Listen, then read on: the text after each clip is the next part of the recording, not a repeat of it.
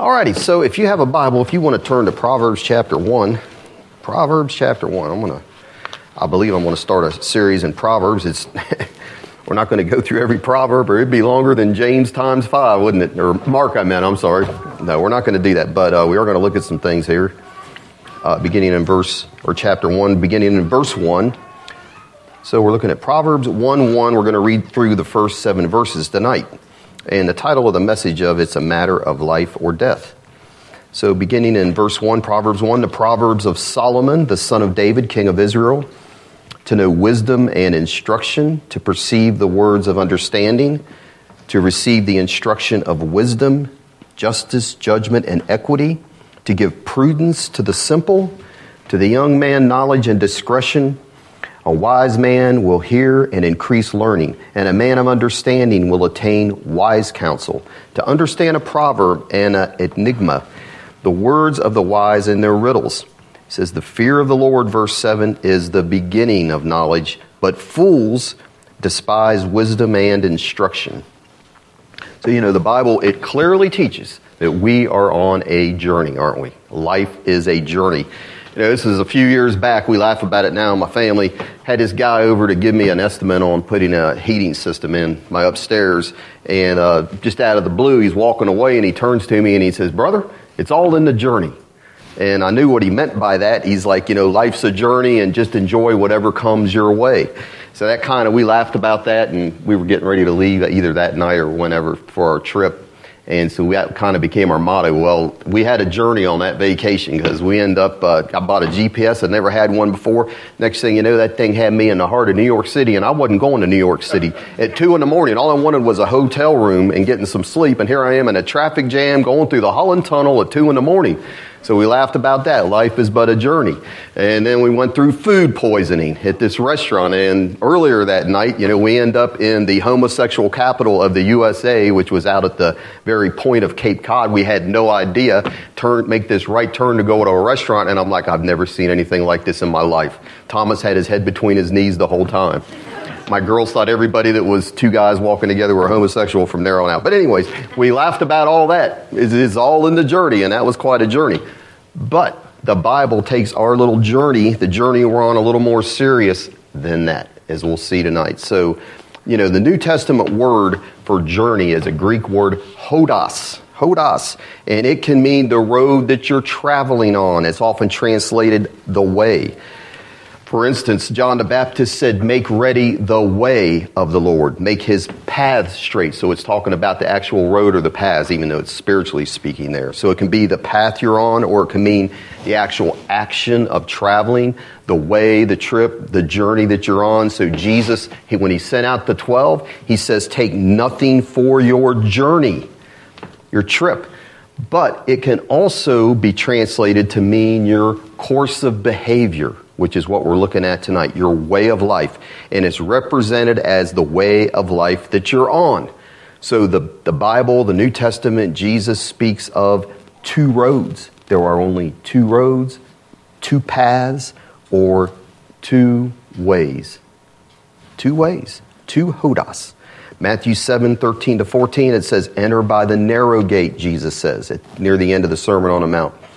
For wide is the gate and broad is the hodos, the way. Broad is the way that leads to destruction, and there are many who go in by it. Because narrow is the gate and difficult is the way, the hodos, which leads to life, and there are few who find it. So we know we've heard that before, haven't we? The broad way, many are on it. Most of the world is treading that path. And the only other path is the way that's described as a narrow, hard, difficult path. And that word means it's compressed or restricted. And so that same word that is talking about the narrow way, the difficult way, is elsewhere translated in the New Testament as affliction, distress, or trouble. Exact same word. Now, I'm just giving you the facts. But he's saying if you're on that narrow way, didn't it say it is through much tribulation? Paul said that. I didn't write that. That we enter the kingdom of God. That's just the way it is.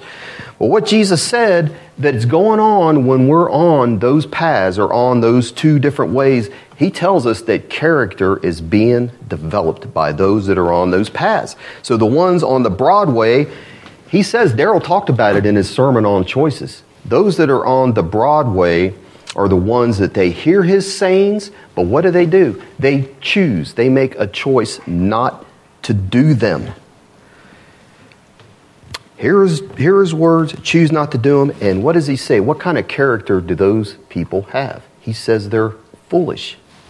Foolish. Everyone, he says, who hears these sayings of mine, Jesus says, and does not do them, will be like a foolish man who built his house on the sand and the rains descended, the floods came, and the winds blew and beat on that house, and it fell, and great was its fall.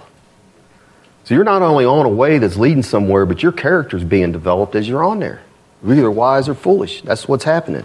And by contrast, He's saying those that choose the difficult, hard, narrow way, the way of trouble, distress, and affliction, those who choose that, and it's a choice we make, Jesus said they're also developing character. There's few that want to get on that road, is what he's saying. But what's the character they're developing? He says they are wise. They're becoming wise. Whoever hears these sayings of mine, he says, and does them, I'll liken him to a wise man who built his house on the rock. The rain descended, the floods came, the winds blew and beat on that house. That's the trouble they're talking about. All the trouble, the distress, the affliction, it comes. But that wise person, and that happens because they're obeying his words, right? But it says, what's the result of that? It did not fall. Why? For it was founded on a rock. Hearing and doing the sayings of Jesus. That's what it is. So the wise man, the wise woman, the wise young person is that person that's able to hear what Jesus or God says and put it into practice. Because we are people of the ear, aren't we? We hear what God says. We don't experience God. Do we? Has anyone in here experienced God by seeing Him? We don't see Him, do we? We have to have spiritual ears to experience the Lord, don't we? Hearing the Word of God. We hear His Word and then we obey His voice, don't we? Because any voice we hear that isn't Scripture, it needs to line up with the Bible or that's the wrong voice, isn't it? Don't need to be following that one. That's dangerous. And so Jesus says, the wise man, the one whose house will stand in the midst of storms, above all else, the wise man, he needs to get wisdom from God to be able to stand, I would say, in these last days. And we're looking at Proverbs. I just believe the Lord's put this on my heart. I had started messing with this a while back and just had to put it on the shelf. It didn't seem like the right time. But Proverbs, we're talking about we need wisdom. We want to be wise people. It is the book of all books about wisdom, to give wisdom. There is no other book written ever that compares to Proverbs, right? As the French would say, it is the book par excellence of wisdom. And it's very practical. It is. So, as men smarter than me have said, the law and the prophets, they tend to speak in broad terms, so to speak. They don't always teach us how to apply the details. But Proverbs is the voice of God in the form, it's presented in the form of a wise, caring father speaking to a young son on how to apply the principles of the law. For example, to explain what I'm saying, the law says in Leviticus, Thou shalt love thy neighbor as thyself. That's a principle, isn't it? A proverb, Proverbs gives us the wisdom in applying that law. So, for instance, Proverbs 27 14 says, He who blesses his friend with a loud voice rising early in the morning, it will be counted a curse to him. Now, you're not going to find that in Leviticus or Isaiah, are you? You're not going to find you. You find that in Proverbs because that's the wisdom of God and how to apply love thy neighbor as thyself, right? So, you know, what he's telling us there is the wisdom of God. Somebody's had a rough night and they're in a trial. That is not the time. That is not love to go in there and grab him by the arm and start asking him to dance and sing This is the Day at the top of your lungs. No, I think a nice, quiet, God is faithful will go a lot further. That's what he's telling you there. Don't rise up early and get on somebody's nerves that just had a rough night. So that's the thing. we need to see that we can have the best of intentions on following the Lord, serving the Lord, but we can still make a mess of our lives, our families, our church if we don't have the wisdom of God. And that's what Proverbs gives us is that kind of wisdom. Very practical. Who should I marry? What should I do with gossip? What about being lazy? How should I spend my money? How can I have friends? We're on this journey, this spiritual journey of life, and we need help, and God has given us Proverbs to coach us. So 1 Corinthians 1:30 says that he has given us our, in our union with Christ, we've been given Jesus and what's the first thing it says in having him that we have? Wisdom in the person of the Lord Jesus Christ. Well, his spirit, 1 Peter 1, it says the spirits of, of Christ were in the prophets, giving them what to say. That's the Old Testament. It's the same that's true for all inspired scripture, Old or New Testament. It's the spirit of Christ. And so he inspired what's written here in Proverbs and him indwelling in us, but through our union with him, he is the one that will give us understanding as we study the book and live it, seek to live it. Because Proverbs is not just fortune cookie advice. Because honestly, before I ever became a Christian uh, and I had a Bible, I would read Proverbs just because I thought, man, this book, this seems wise and it'll help me cope with life. Well, you know, it didn't help me much. Because I didn't meet the number one requirement that we're going to see here in just a little bit, and that is the fear of the Lord is the beginning of wisdom. So most of Proverbs didn't do me a bit of good because it's written to the redeemed. It's not cookie, fortune cookie advice. It's inspired wisdom for the saints of God to make it to the end. And that's why I titled this message, It's a Matter of Life and Death. Proverbs 13, 14 says, The law or the instruction of the wise is a fountain of life to turn one away from the snares of death. He's saying the wisdom in this book is a fountain of life. It will turn you away from the snares of death.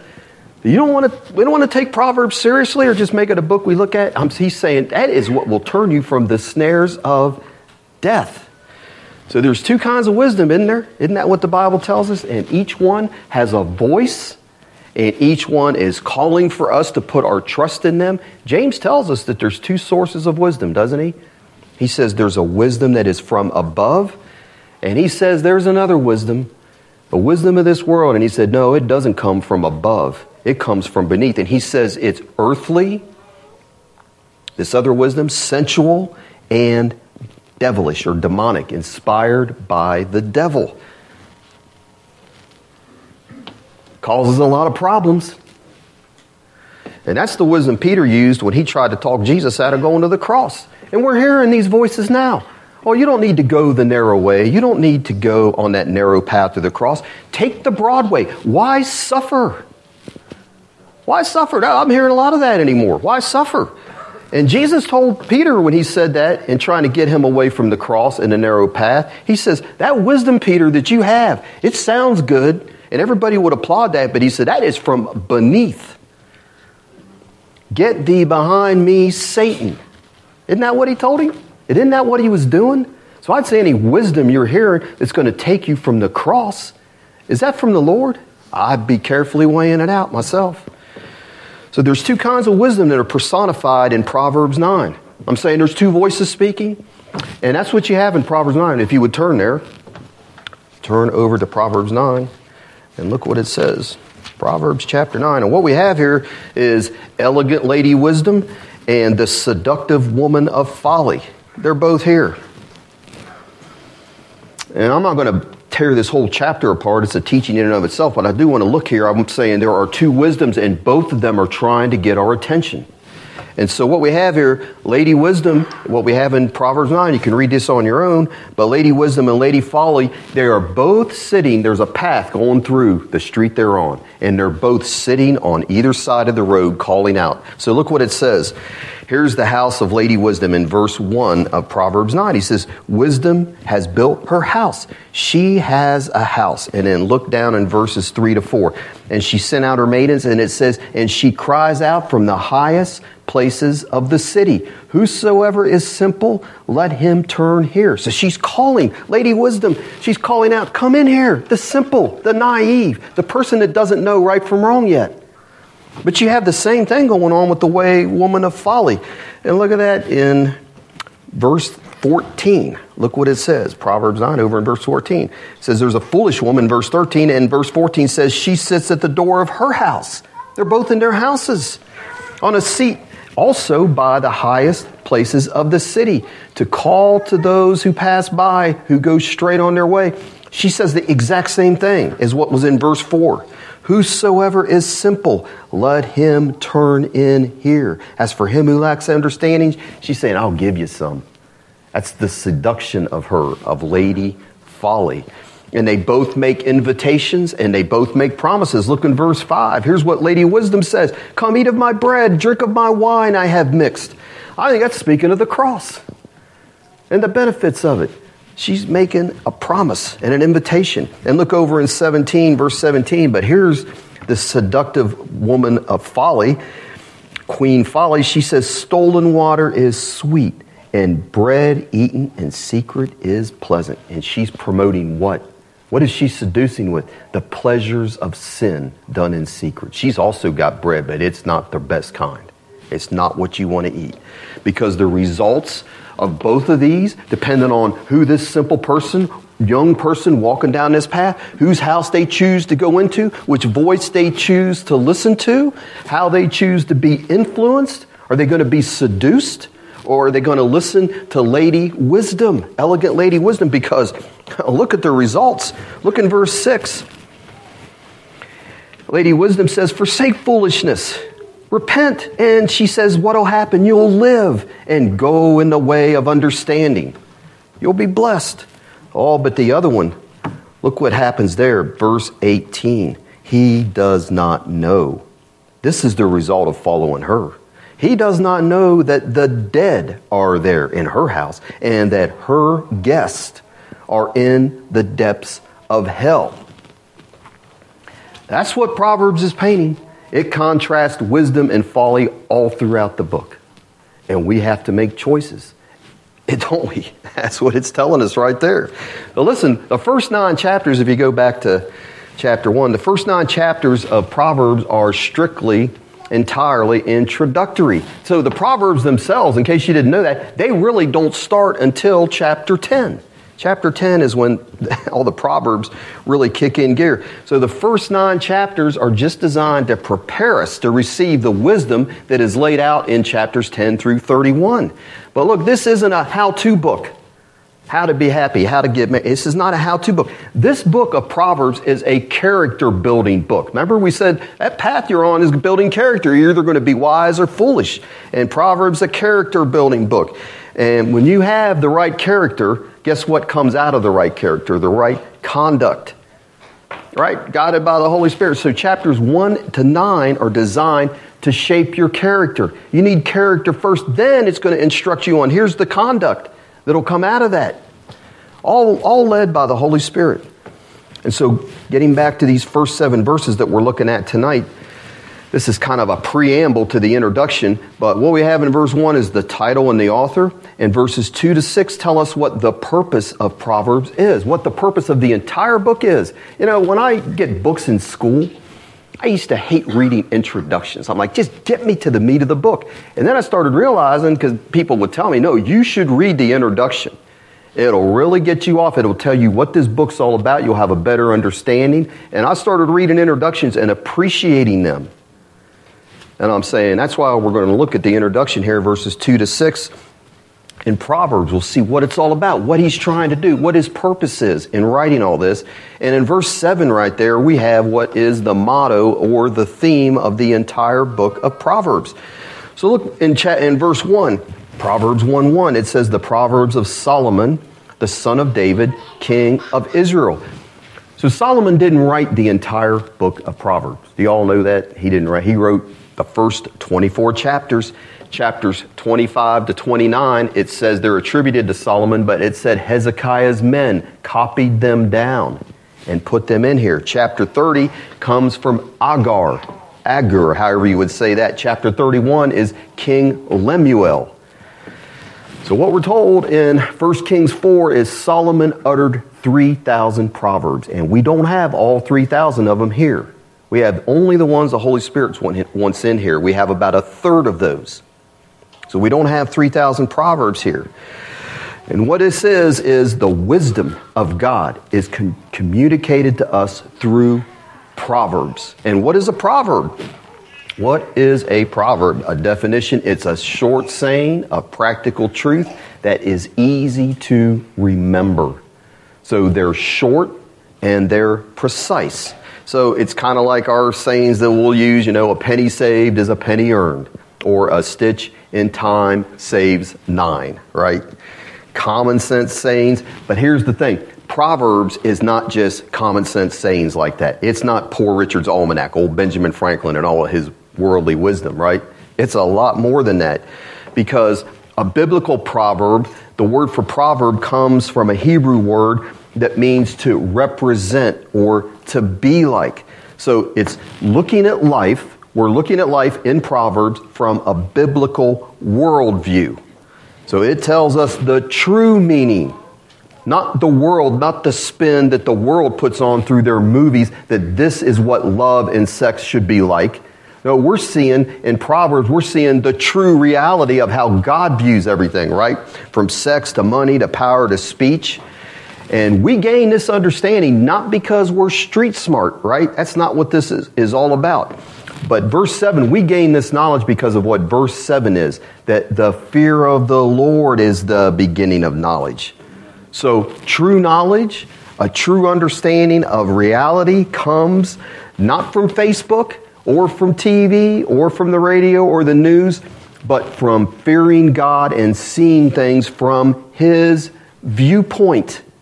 That's what Proverbs is all about. So we learn about reality from Proverbs, and then we can live a life based on that that will be blessed. So the world says, live and learn. And God says through Proverbs, learn and live just the opposite of that, doesn't he? So listen, the Wright brothers, to help maybe explain this a little bit, they knew before they flew their plane, they knew before they got on that plane and flew it, they knew it would fly. How did they know that? How did they know that? Because they built wind tunnels, didn't they? They built all kinds of wings and they basically created a virtual reality to fly that airplane before they ever ventured to get on there and risk their life in flying it themselves, right? Virtual reality. And Proverbs is our virtual reality wind tunnel given to us by God so that we can test real life situations in advance by the wisdom of Proverbs. So when you read, read Proverbs and you say this is what life's all about and this is how you deal with it, like the Wright brothers, we know what will fly and what will crash. For instance, Proverbs 15:1 says this, a soft answer turns away wrath, but a harsh word stirs up anger. Now, Proverbs is challenging us then, you put that on and fly it and see if it doesn't work. Because it will, won't it? I mean, I guarantee if I started taking testimonies of people, now the world, does the world say a soft answer turns away wrath? The world says if somebody gets in your face, you better get right back in theirs, right? And that's not what Proverbs says. That's not God's wisdom. Because how many times you got somebody getting ready to blow up in your face and you say something nice, oh, I'm so sorry about that, and they calm right down, don't they? Well, what does it say? A harsh word, mm, that doesn't work real well, does it? That just usually makes the situation worse. So we're saying it's showing us reality. It's a virtual reality, and you just put that into practice and see if it doesn't fly. Right? That's what we're getting out of here. So then, beginning in verse 2, we're told the purpose of the entire book. Verse 2, it says this to know wisdom and instruction, to perceive the words of understanding. So it carefully says to know wisdom. It doesn't say, and I think one translation, I don't have it, the RSV, I think it says to know about wisdom. That's not what he's saying here, because to know wisdom and to know about wisdom, there is a big difference. And here's the reason you only know something when? When you experience it, right? Then you really know it. So, my little boy John, we, I bought him this drone to fly. It doesn't have a camera, it's not going to be flying over your house looking in your bedroom window. He flies it in the basement. Now, listen, I have read the owner's manual to that drone and I know what the controls do. I know about how to fly that thing. But uh, when I try to bring that thing up, it hits straight in the wall and that's the end of it, right? I know about how to fly it. I can't, I don't have the experience or the wisdom or the skill to fly that thing. But John, he knows. He doesn't just know about how to fly it, he knows how to fly it. He's got the wisdom, and I mean, he flies that thing. I don't know how he figured it out. I really don't. Just all of a sudden, bam, he's got that thing figured out. He's flying it at my face and back away from me, and I'm like, whoa. So that's what we're talking about here. The purpose of Solomon and Proverbs is not that we can just know wisdom by studying the book of Proverbs, but we need to practice it, experience it, put it into practice. And when that happens, what happens to that wisdom? It becomes internalized, doesn't it? That's what he's talking about here, that we can know wisdom. It becomes part of us through experience.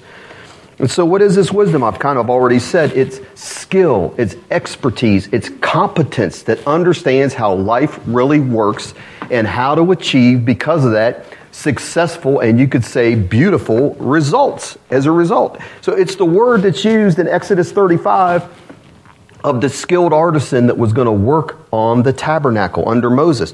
Exodus 35 31 says, The Lord has called Bezalel, and he has filled him with the Spirit of God in wisdom. That skill in knowing what to do, and understanding, in knowledge, and in all manner of workmanship. So, the wisdom you're going to get from Proverbs is the skill on how to craft your life and how to navigate it by the Holy Spirit because, because He gives us understanding in how life really works, how it really works. And so, when you hear that, you think, well, who wouldn't want that kind of wisdom? Why, why isn't the world flocking? Because here we're saying, this is God saying, this is how life really works. And I'll tell you how to navigate. Why isn't the world flocking to find out about that? To become Christians, read their Bibles, and whatever all else. It's because of the second word here. It says to know wisdom and instruction. That word instruction means discipline. So, guess what, people? We are not born wise. We need correction and discipline, and none of us likes to be corrected, do we? We don't like to be corrected by our parents if we're young people. We don't like to be corrected by other people in the church. We don't like to be corrected by our spouses. We don't like to be corrected by anybody. And we don't especially like to be corrected even by God. We're proud by nature, aren't we? We are. That's why people aren't flocking to get the wisdom of God and to understand Proverbs and to get on that narrow way because it requires discipline. And so that's why we have verse 3 where he says we need to receive the instruction of wisdom, which will enable us to do justice, judgment, and equity. We need humility, don't we? And that's how we have to start. So, the purpose of Proverbs is to teach us how to receive the instruction or discipline of wisdom, or as it says in the New Testament, to, to receive with meekness the implanted word which is able to save your souls. And so he's telling us there in verse 3 when we do that, when we'll receive meekly the instruction of wisdom, he's saying then we'll know how to do justice. We'll know how to do through Proverbs, through understanding the wisdom of Proverbs, we'll know how to do what is right in every situation. We'll know what judgment is. We'll know how to be fair in our decisions and our dealings with others. And the last thing there, this is an important word for us here in America this day. He says we'll know equity. Now, that word equity is a word that means how to stay within God's boundaries. That exact same word was used, if you remember, when the ark was taken into the Philistines and they sent it back and they put the oxen, that cart had those oxen pulling the cart. And it's saying those oxen stayed within the boundaries of the road they were on. That's that same word, equity how to live within God's boundaries, not to stray from God's ways. Now, there's a man, his name's Bruce, Bruce Waltke. He has lived and studied and eaten and breathed the book of Proverbs, I think now probably for over 30, 40 years. He's an expert on the book and he's a godly man.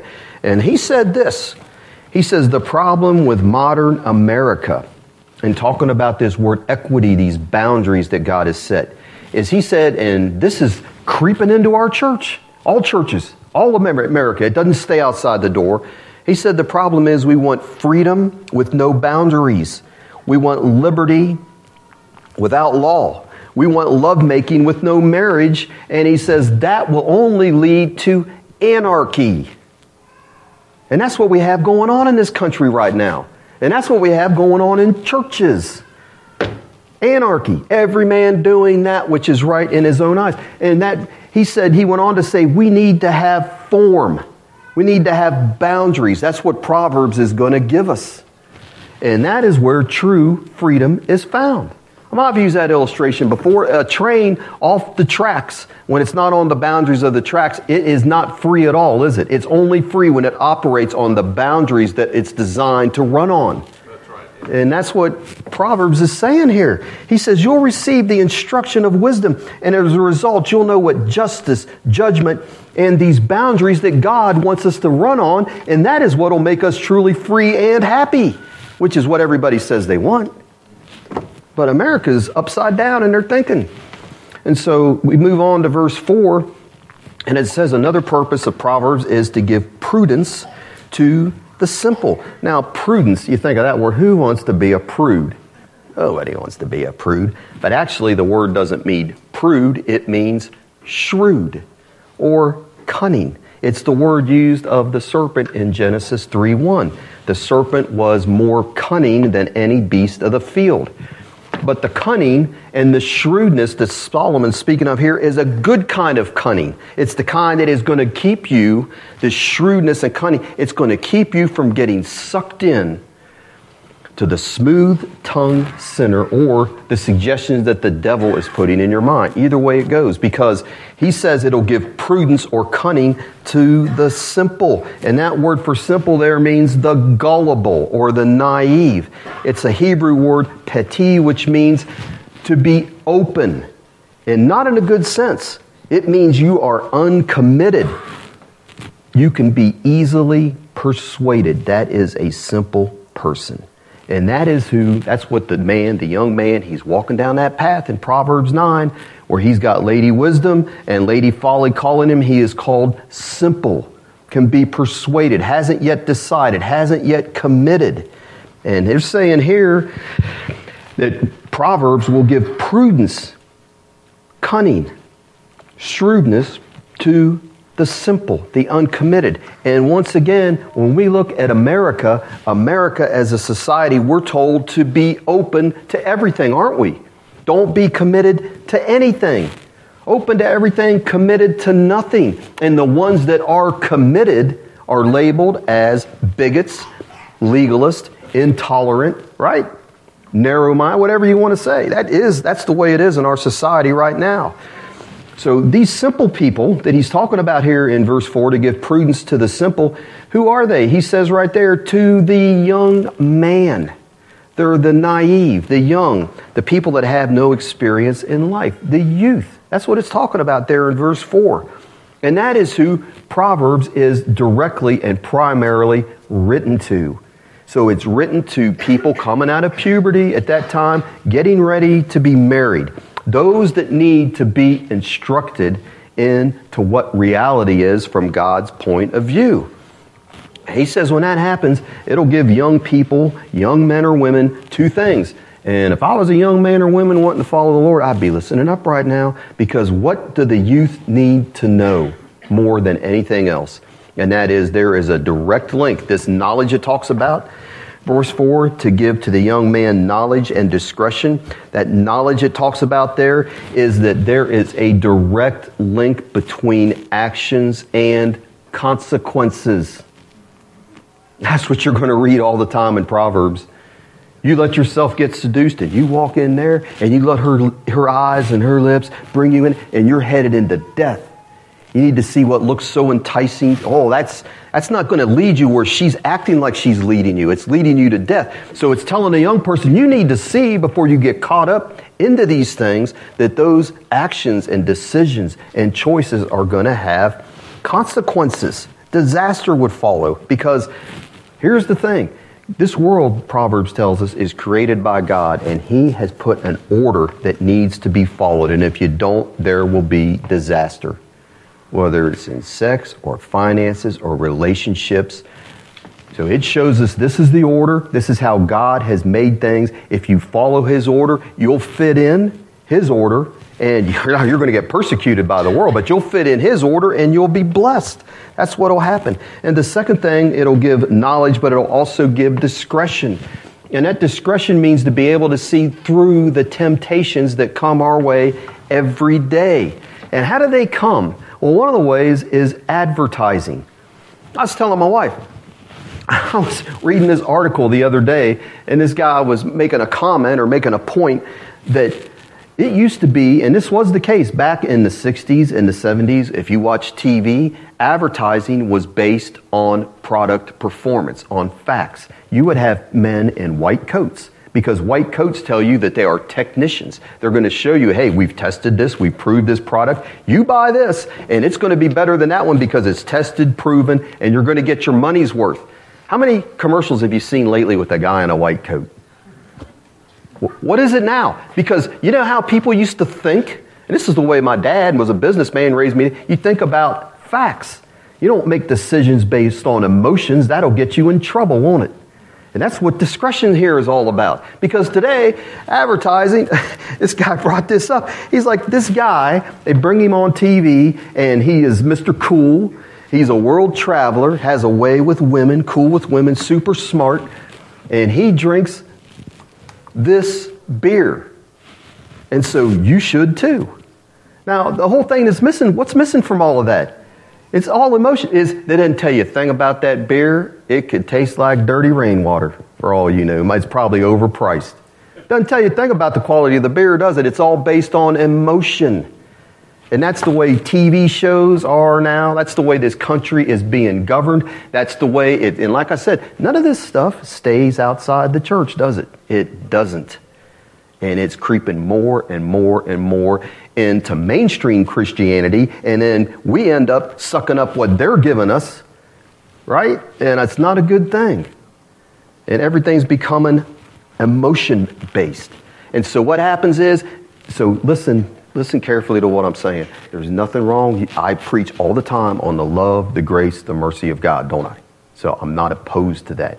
But what it's ended up happening now is it's all lopsided that way. And I see it happen here. Then when you bring up about the fear of God, the judgment of God, hell, holiness, crucified life, people are shutting you down. They don't want to hear that. So we don't have the balance anymore. And that's the problem. And we need to see hey, this isn't based on emotion and what I like, is it? Our Christian, I mean, I just got through last night teaching what I taught here out of Mark 9 where Jesus says, You want to make it in, here's how serious it is. You need to cut it off. Cut off your hand, your foot, your eye. You need to pluck out whatever is going to keep you from the kingdom of God because he goes on three times to describe how terrible hell is. That's the God of love, isn't it? And I was telling him, Greg was sitting there, what he's doing is Jesus is throwing, you know, they had that fog in England and people couldn't see in front of them and they're running full speed into the cars behind them and people are dying and they're crunching cars because they can't see. And the policemen, they had warning signs up and they're ignoring all the warning signs. And the police got so frustrated they were picking up the cones and throwing them at the cars to try to get them to stop. And like I said, Jesus, by saying you need to cut off whatever is going to keep you out of the kingdom, it's better that you have only one hand, one foot, one eye, whatever it takes, whatever you think you're going to have to sacrifice. He's saying it is far better to enter into life with one hand, one eye, one foot than to perish in hell. It's like I told those guys, we only, there's a lot of things you can do more than once. You go out and golf and your score's not too good, guess what? You get up the next day, you can try it again, can't you? But there's one thing that we only get to do one time, and that's die. And once that's done, you are set There's no second chances.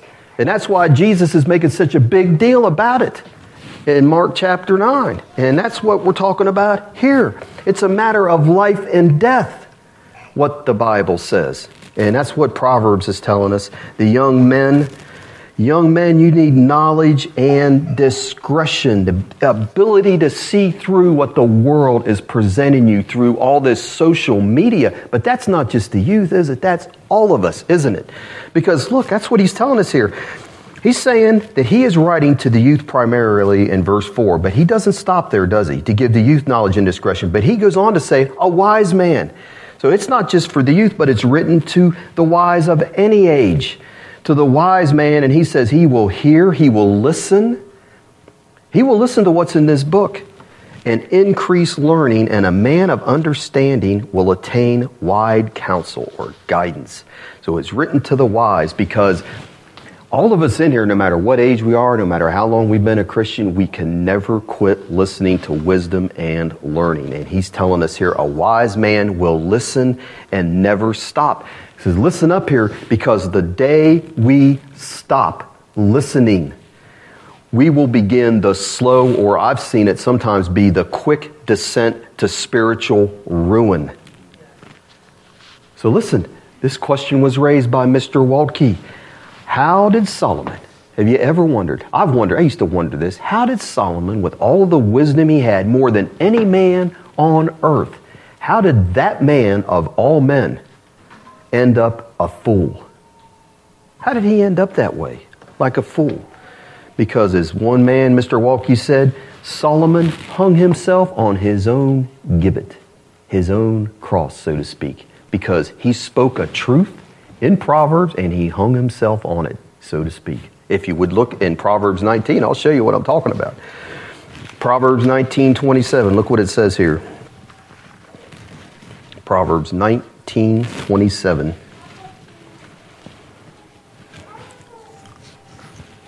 He wrote this himself. He said, Cease listening to instruction. When you stop that, my son, speaking to his son, what will happen? You will stray when you quit listening to instruction, you will stray from the words of knowledge. And guess what Solomon did? He quit listening to the wisdom that God had given him. He wasn't listening anymore. He wasn't living it anymore. He was living on past victory. So he'd given wisdom to others. The Queen of Sheba had come. Like, I have never heard. You can answer any question I have. I've never met a man like you. God has really blessed you. He'd given it to others. Yet, he personally, what happened to him? He went astray, didn't he? And he fell hard. Because this is what Mr. Waltke said, your, and this is true. I thought this was a good quote. Your spiritual success tonight is no guarantee of your spiritual success tomorrow. And I don't know how to say this, but I'm saying that is happening right before our eyes. Because truths that were once held, embraced as life giving truth, are now being questioned. They're being abandoned and called bondage. And my question would be what changed? What changed? Did the Word of God change? With a lot of this stuff, I don't hear any scriptural reasons why we need to change. I hear a lot of opinions. I hear a lot of old denominational reasoning. Is that what we're back to? so, where is the discernment and the discretion today?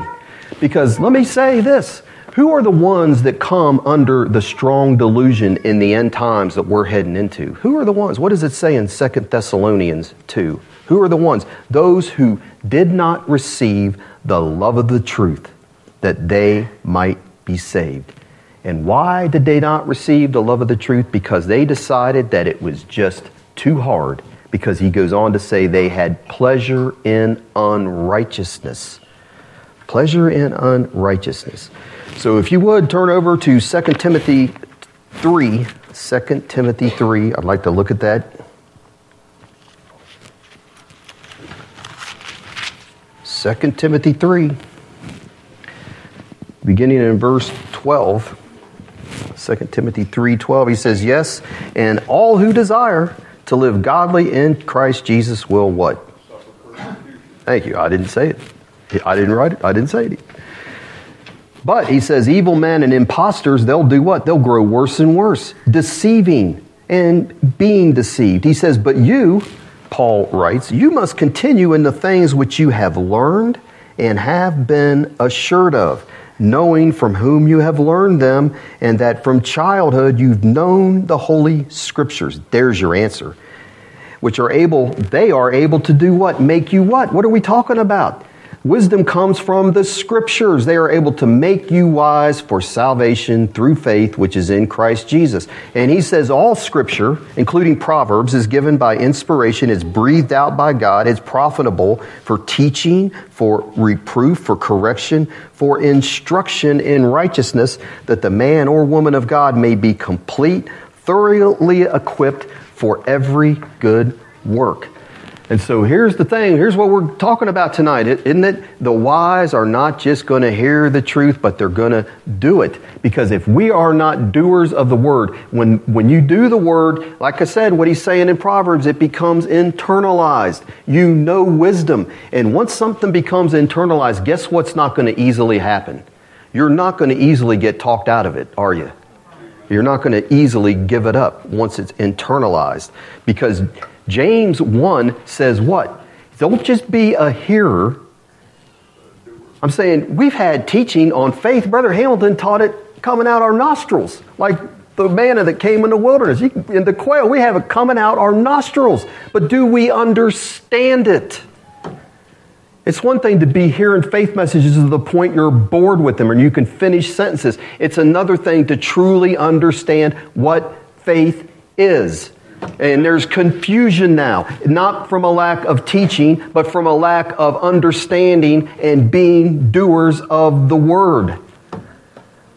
Jesus said, the foolish person, they're hearing it, but they're not doing it. And then when the storms and the trials come, the house falls in. Great is the fall of it. But if you're hearing and doing, it becomes internalized. You become a wise person. The troubles come, the storms, they're going to come. But he says when they come for that person, guess what happens? Their house will what? And I'm saying that's what we need in these end times. I'm pleading, all of us, including with myself. How do you think we're going to make it? What are we going to trust in when there's a mark or whatever, right? We need to learn that trust in God is not a bad message and it's not bondage, is it? So it's through living and doing that understanding comes. And he goes on, we go back there to Proverbs 1, and this is what he says in Proverbs chapter 1. He says, wise man will hear an increase in learning, and a man of understanding will attain wise counsel. And that wise counsel there means guidance. And Proverbs is a book of guidance. And so we're back to the youth. It's a book of guidance for all of us. That's what he's talking about there, but in particularly for the youth. For instance, who to marry or who not to marry. But I'm saying, you tell me, you show me, I would love to know, I'd love to know who is the youth, who is the young person that will take the time to check out Proverbs to answer their questions of life that they're facing. Who to marry, how to govern my finances, what does it mean to be lazy? What's going to be the end result? Show me the youth that'll do that. But that's who the book's written to, of all things. People complain, oh, you don't ever address the youth. We're addressing the youth. We're addressing all of us tonight, aren't we? So that's what it says. That's what it's here for. In verse 6, he says, in that to understand a proverb, an enigma, the words of the wise and their riddles. Reading and studying Proverbs, putting it into practice, it'll increase our understanding and knowledge as God's children. And listen, that is not just a one time event, is it? To read and understand Proverbs. It's something you just have to keep continually coming back to for wisdom. And as you listen and as you put it into practice, you will grow in your understanding and your knowledge and how to deal with life. Is that not true? I mean, the older saints should be able to amen that. You know, Billy Graham, for years in his life, I don't know exactly for how long, but he didn't just do this for a month or two. but he read one chapter of Proverbs every day. So there's 31 chapters. That would be the whole book of Proverbs every month. He did that for years. And that's probably why he never had an ethical scandal in his ministry and had a lot of wisdom, and God was able to use him the way he did. But we come down here to verse 7, and what does it say? This is the theme or the motto of the entire book. The fear of the Lord, Ben prayed this, is the beginning of knowledge. But fools despise wisdom and instruction. And if you could distill down the entire book of Proverbs into one sentence, this is it. The fear of the Lord is the beginning of wisdom. And this is the gate the gate that all must pass through if they want to begin to understand this book. But more importantly to that than that, that is the gate that we all have to pass through if we want to have life. It all has to begin with the fear of the Lord. Well, that song everybody likes to sing, Amazing Grace, what does he say? Twas grace that taught my heart to fear. That opened my eyes to my danger. That's what caused me to flee from the wrath to come. Amen. The fear of the Lord. And then grace, my fears relieved. That's the way it goes. so when it says it's the beginning, verse 7, the fear of the Lord is the beginning of wisdom, it's in the sense of what comes first, what's at the head of the line, the first in time, but it also has the sense of what is first in importance. It's the key to everything. The fear of the Lord. You know, if, I don't know, I know some people started reading Pilgrim's Progress since we talked about it. But at the beginning of Pilgrim's Progress, Christian is told, the pilgrim Christian is told by the evangelist that to escape the city of destruction, he has to enter the path to the celestial city. What does he have to do? He has to go through the wicket, not wicked, wicket with a T, wicket gate. And as he's heading there, we're talking about people are trying to talk us off the narrow way. That's what you have in Pilgrim's Progress. He's heading towards that wicket gate, and Mr. Worldly Wiseman, he says, Oh no, I can tell you a better way. Not so many difficulties. Tell you an easier way to get there. And he fell for it. But he said as he tried to climb up that hill, Mr. Worldly Wise Man told him that burden on his back just became heavier and flames start coming off the road and he realizes I made a big mistake. And the evangelist comes and meets him and he's like, What are you doing? Aren't you the guy I saw fleeing from the city of destruction? And he goes, You can be forgiven, but you need to get back on the path headed and you need to go to that wicket gate because that is the only gate that will lead to life. And that's what verse 7 is telling us here. The fear of the Lord is the beginning, it's the gate of knowledge, the gate that leads to life. And we have to go through that first, or we are back in the city of destruction. The fear of the Lord. That's the narrow gate, I believe, that Jesus is talking about in Matthew 7 13. Enter by the narrow gate. And it's not a one time experience, is it? All that gate, the fear of the Lord does, it puts you on a path of the fear of the Lord for the rest of your Christian life, right? Because otherwise, if you don't do that, if you don't do the fear of the Lord, and that's not the gate you enter through, you're going to be the second half of that verse. The fool, not the wise person, but the fool that despises wisdom and instruction, holds God's word in contempt because they refuse to be instructed or corrected any longer. And that can happen even to people that are professing Christians because all of a sudden they're too smart, too good, too busy to hear the word of the Lord. And they're no longer walking humbly before the Lord God Almighty because that's what this fear of the Lord involves. It's a deep humility. Deep humility, understanding that God is God, as I've said before, God is God and I ain't Him. You ain't Him right? So it's not this craving fear, but it's a holy respect or fear for His glory, His majesty, His power, His holiness, and His love. I would put that in there too. That's all involved in the fear of the Lord. And this quote from C.S. Lewis I thought was good. He says, In God, speaking about uh, humility before God, the fear of the Lord. He says, In God, you come up against something which is in every respect immeasurably superior to yourself. And he says, Unless you know God as that, and therefore know yourself as nothing in comparison, he says, You do not know God at all. As long as you are proud, he said, you cannot know God. Now, I thought that was a good quote. Because here's the way modern man and modern American people, they want to start with us. And God, what can you do for me? What is your preaching? How are you going to meet my needs? And that's the way our society reasons everything.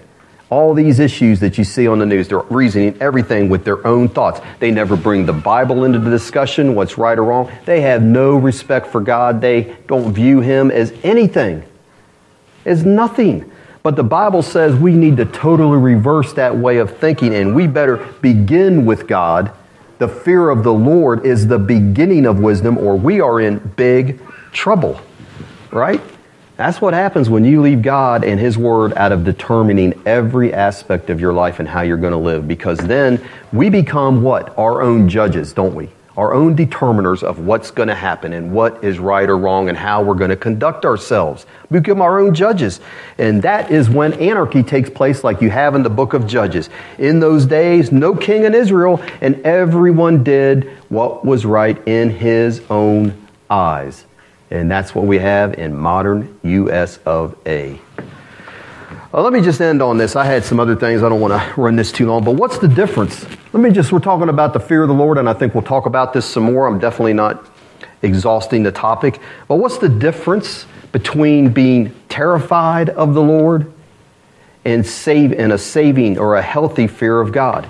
And I think you have a good case of that, a good illustration of that in Jonah chapter 1. So when Jonah, you know, that huge storm on sea just all of a sudden erupts, and when he tells the sailors on that ship that it, this is the result of the Lord who made the sea and the land, that he has sent that storm upon them, their reaction there was, it says they were exceedingly fearful. In other words, they were terrified, weren't they? They had this terror of God. But once they threw Jonah in the sea, and everything was calm and the sea ceased from raging. It says again, they greatly feared the Lord, but this time it wasn't the same. It was more a sense of an awe and a respect, right? Because it goes on to say they offered sacrifices and they made vows to him. So what happened was they acquired a true knowledge. It might have been a small amount of knowledge, but they acquired a true a knowledge of God through their experience. And that's what it talks about in Proverbs 2 5, just a chapter over. It says that you will understand the fear of the Lord, and through that fear of the Lord, it says you will find a knowledge of God. So, all through the Bible, we have where people have a fear of God. They're a proper fear of God. They have experienced His power and presence. And that brings in this awe and respect.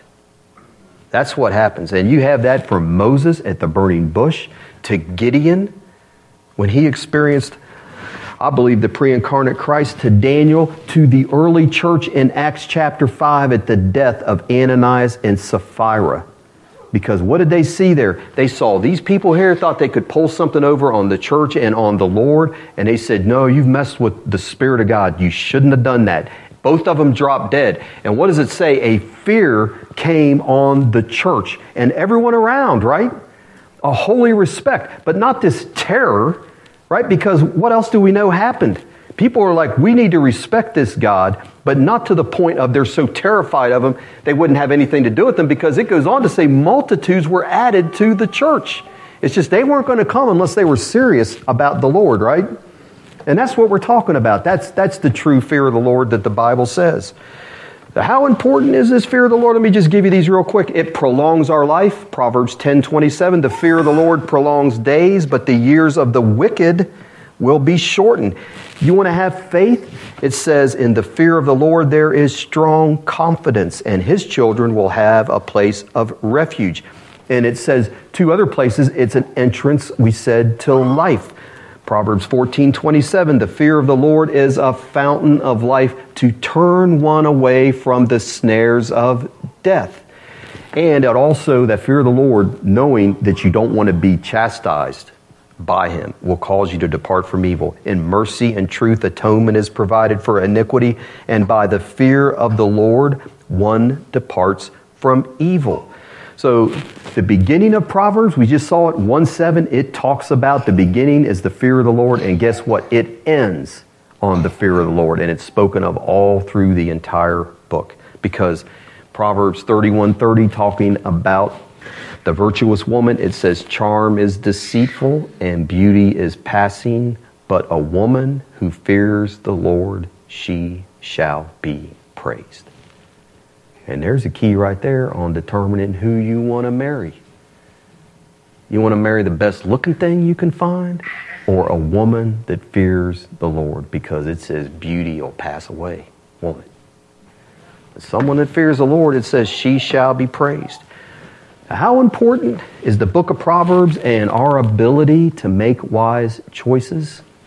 Proverbs 15 24 says, The path of life winds upward for the wise, that he may turn away from hell below.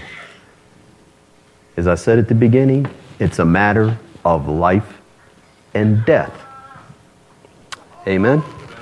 Amen. All right, well, let's pray.